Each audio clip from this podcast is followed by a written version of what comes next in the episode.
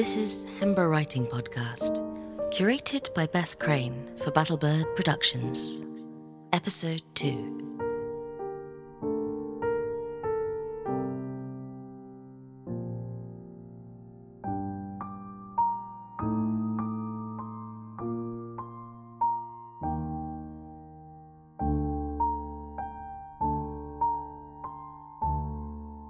Duck by Beth Crane. Once there was a man and a woman. They loved one another. They'd moved in ever decreasing circles for years, come across each other at parties, drinks, dinners. Their friends knew it before they did. They seemed destined. And they were. One Tuesday, they ate, talked, fell in love, fell together, hungry and tired of being alone. They bought a house. They bought a duck. They were quirky that way. He baked and she calculated tax rebates. They waited. Then the duck died, and love died with it. He wasn't pulling his weight. Her hours were too long. He was a mess. She was unreasonably tidy. They drove one another mad. The corpse of the duck lay where it had fallen. What do you do with a dead duck? She accused him of starving it. He accused her of neglecting it. She suggests burial. He suggests a recipe. She cries. He laughs, then cries as well. Who'd wanted the duck? One of them must have done once. He scoops up the body, with its head lolling, tongue out. It's the deadest thing she's ever seen. She pleads with him to leave it where it is. He waves it, chases her around the kitchen. They laugh. They haven't laughed in a long time. She wraps her arms around his neck. He looks down at the duck. She looks down at the duck. They draw apart. They'd never even given it a name. It was duck, occasionally the duck. Neither was imaginative that way. They sit till dawn with the duck and a bottle of wine, neither talking, neither wanting to drink or sleep. The space between the edges of the bed is impassable for the couple who'd spent their time together ever touching. He worries about flies. She doesn't. They watch the duck and think of other things old lovers, recipes, the gas bill, anything to avoid a topic of conversation. 2 a.m. brings a spark of the old, a moment of seeming saving grace. Egged on by something, grief, loneliness, wine, he pulls her to him. They screw, briefly, almost clinically. The dulling, beady eye of the duck watches them. He leaves. He doesn't want to. It's cold and his laundry is here. This is his home. Wearily, he jokes about the duck. Who gets the body? It's King Solomon all over again. She stares at him, aghast. They both will the other to take it, and a screaming row about nothing ensues. He proves a point with a cleaver. The duck's spine is thicker than expected, and she blanches at the crunch. She watches bleakly as he leaves with the bloody parcel. Her half is on the counter. She turns on the kettle. She sinks to the ground. A week later, he returns with an egg. She's fetal, incubating in duvets and chocolate boxes. The half duck rots in the paddle bin. She lets him in. He holds out the egg. He warms it beneath his coat on the underground. It's small, blue.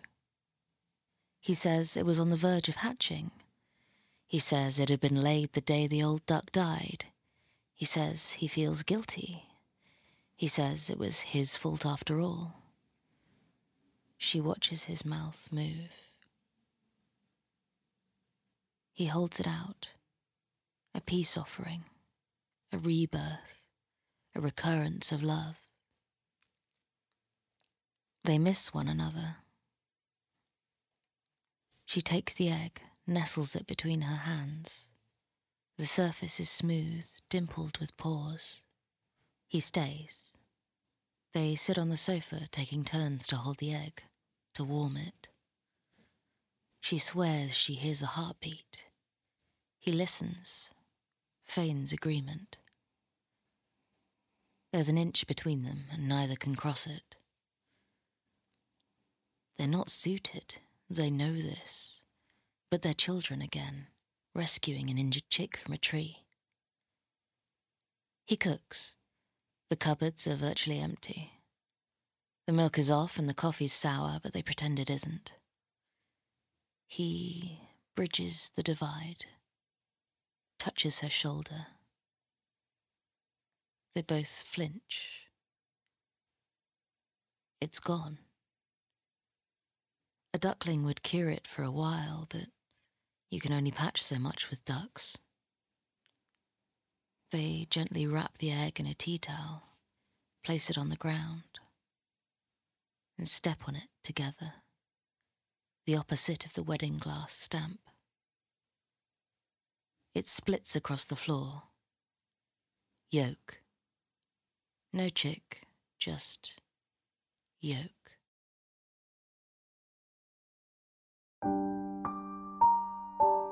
That was Duck by Beth Crane. This next monologue is from The Delights of Dogs and the Problems of People, written and read by Rosalind Blessed.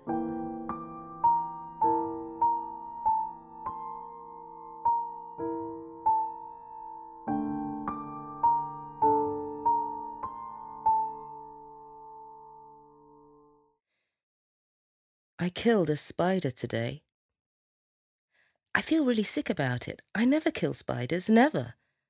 I actively like spiders. They're beautiful and fascinating and serve their special purpose. I've actually been worried about the decline in those really big fuckers that were everywhere when I was a kid. They seem to have been replaced by these long, willowy ones, kind of the spider version of my taste in men, Jarvis Cocker type arachnids. I've been meaning to look up if there's some kind of connection. Despite their slimness, I suspect these spindly ones of doing some deadly number on the big fuckers. I'd be really sad if the big black ones died out. Like the sadness I would feel living in a world with no great white sharks. I mean, I wouldn't want to pet either one of them, but I feel the world would be smaller, meaner for the loss. I'm arachnophobic, but I don't blame the spiders for the fact I have the vague sense if one of them ran over me, my mind would break. I would never kill one. Except for today. I hate that he made me do that. And I'm really sorry. And it makes me want to cry. I've been really anxious all day. Well, the most active spider was in the bathroom. I swear to God, it had a crush on me, just followed me around. I've spent many a wonderful, relaxing bath, unexpectedly rammed up against the taps, being alternately frozen then scorched, fixated on Colin swinging from the shower head. I was forced to name him.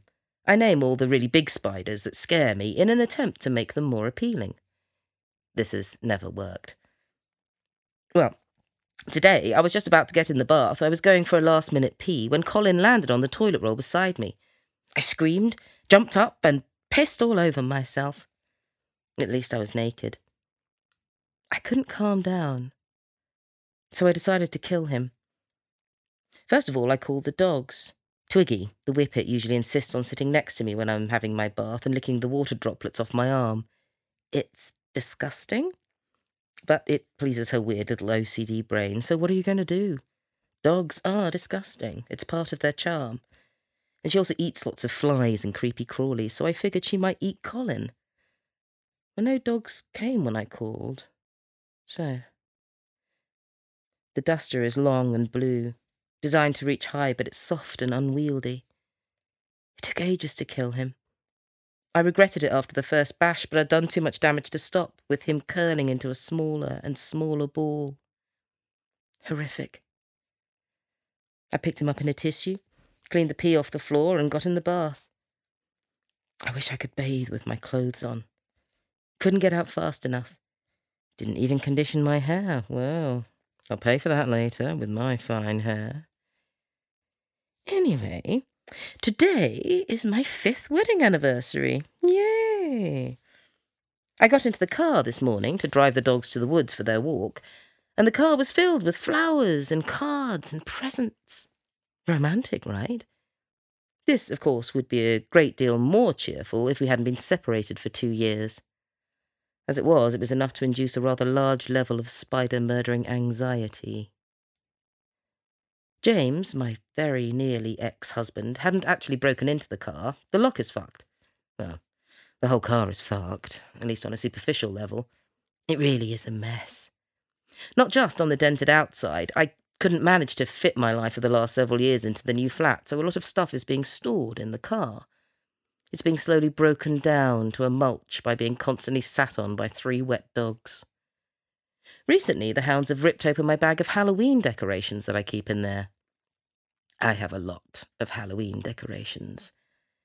But this means when I unload the squirming, fighting threesome in front of some prim woman in wellies holding her gun dog, probably called Jasper, I'm also showered with plastic skulls and rubber spiders.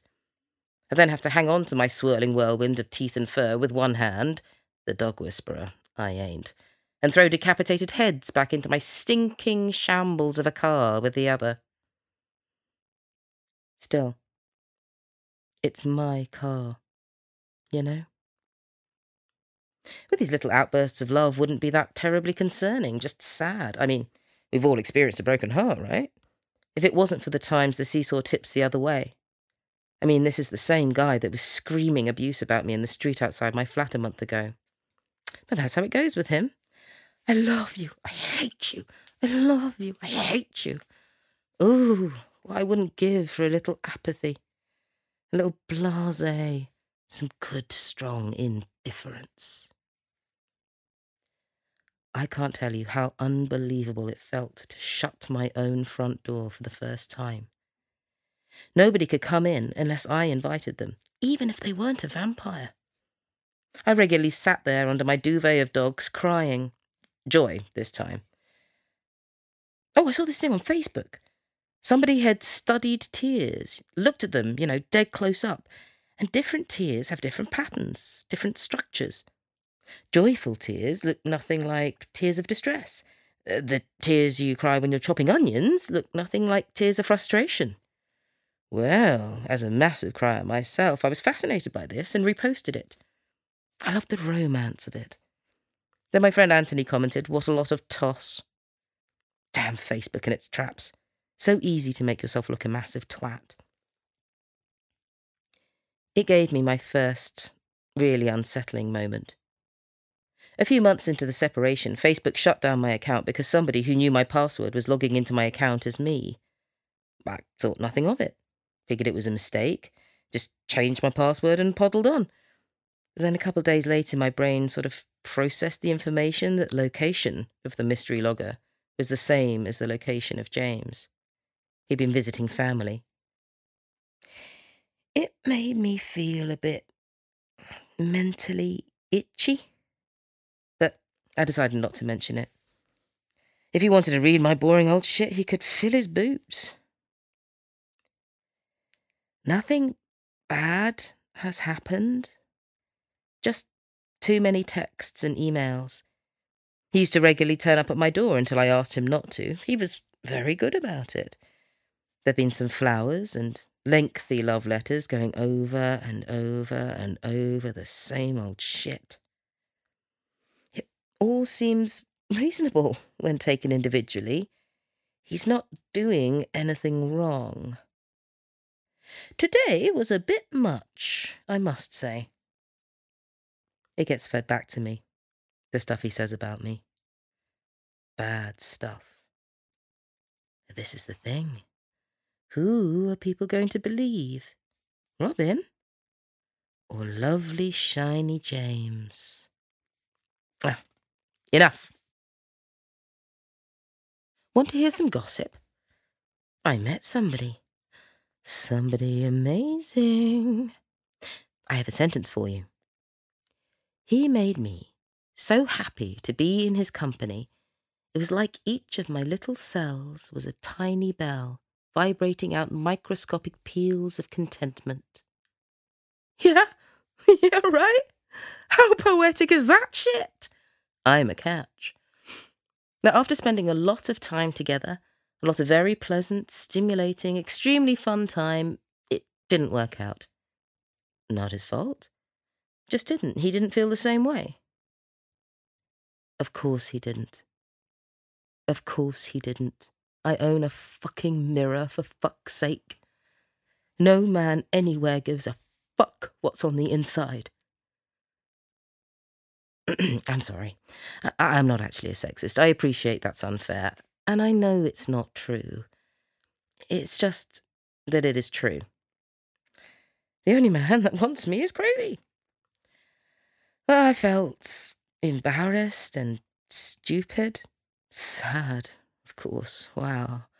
So incredibly sad and tired and old. So I sat myself down and gave myself a good talking to. Robin, says I. Robin, old gal, this love thing, this whole love fiasco, this will probably never happen for you. So just let it go. You know what? I was glad. I was glad. You know?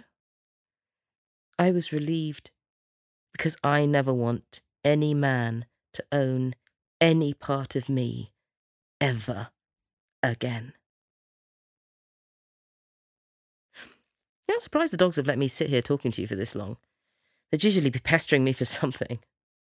You know, I, you know, I haven't seen the dogs in ages. Where are the dogs? Shit. There's someone in the house.